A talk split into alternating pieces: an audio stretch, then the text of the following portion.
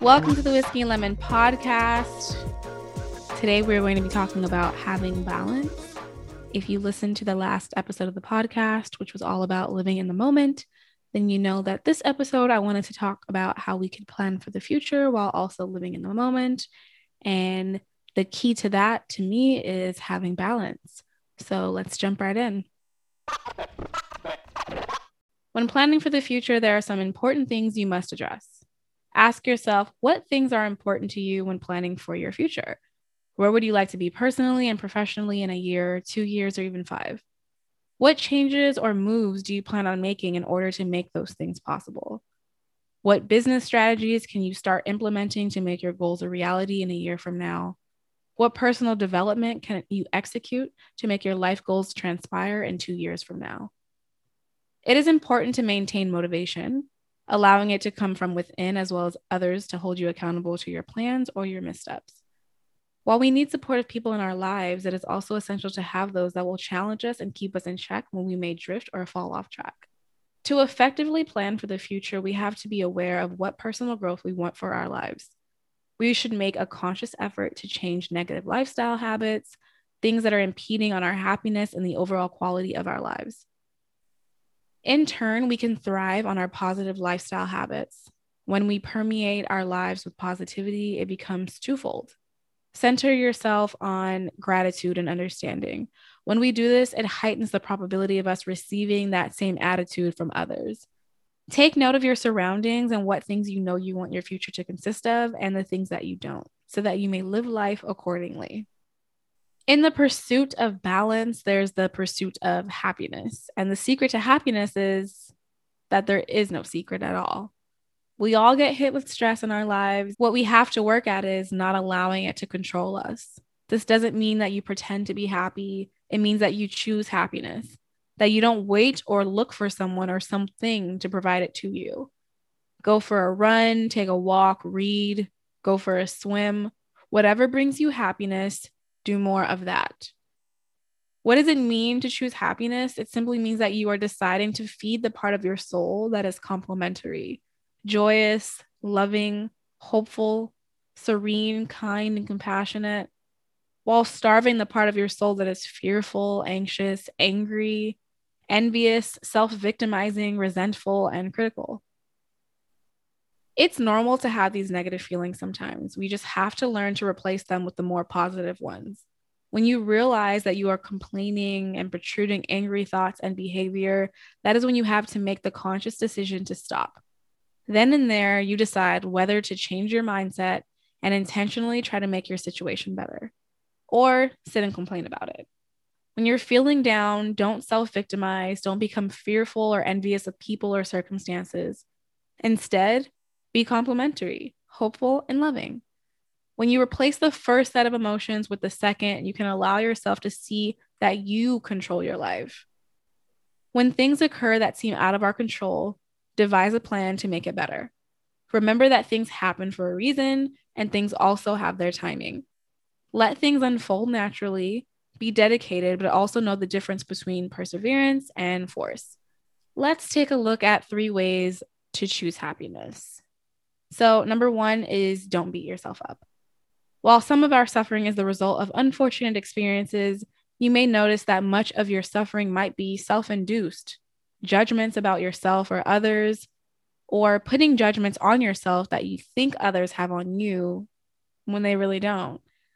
You're replaying past experiences or fixating on potential problems, things that could occur, or things that are not even in the realm of possibility. You're already stressing about it before it's happened. So, choose happiness from within includes feeding the positive receptacles of your mind. You must revert your attention from negative cogitation and predetermined issues and reset it toward more cheerful and optimistic views. And I'm not saying as I mentioned before, just be happy, ignore the negative thoughts, but really sit there and think about if this is something that should be stressing stressing you or if this is something that you're more putting on yourself, causing more anxiety for yourself that doesn't even need to be there. Number 2 is savor the good times. Somewhere along the line, we've developed a knack to focus on the bad in our lives while ignoring the good as if they're just neutral events that we shouldn't give much recognition to. Make it a goal to have an extraordinary day every morning. Make it a habit to reflect on your day at night.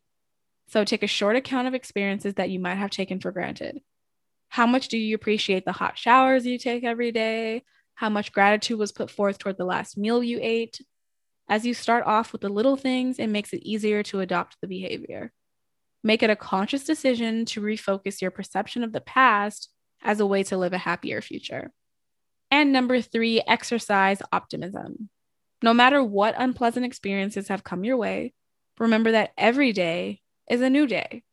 We do not know the future, so why choose to only focus on what negativity can occur when neutral or positive experiences have a better chance? If you think about it, most of what you worry about never happens anyway. Make a real effort to exercise optimism. Choose to imagine what could go right and anticipate positive experiences. A major habit we tend to encompass is that we are so worried about what things could go wrong that we tend to miss the things that could go right. No one said adopting these behaviors is going to be easy, but I will say that it's going to be worth it. Yes, we will be fighting our natural tendencies, searching outside of ourselves for happiness when really we hold the key.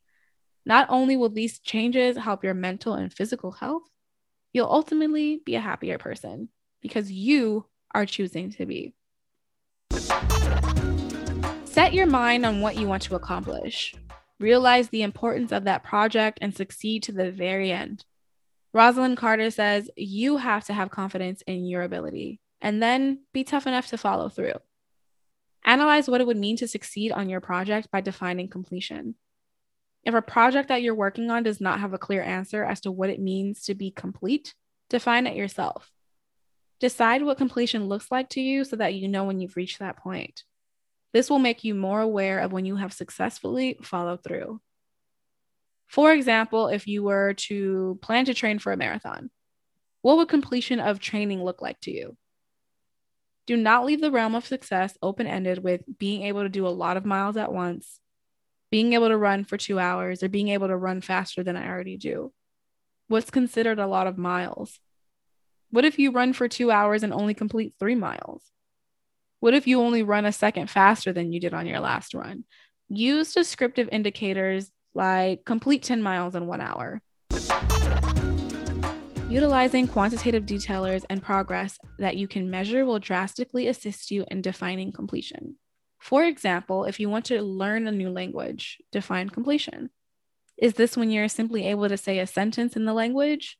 Is this when you're able to have a conversation in the language?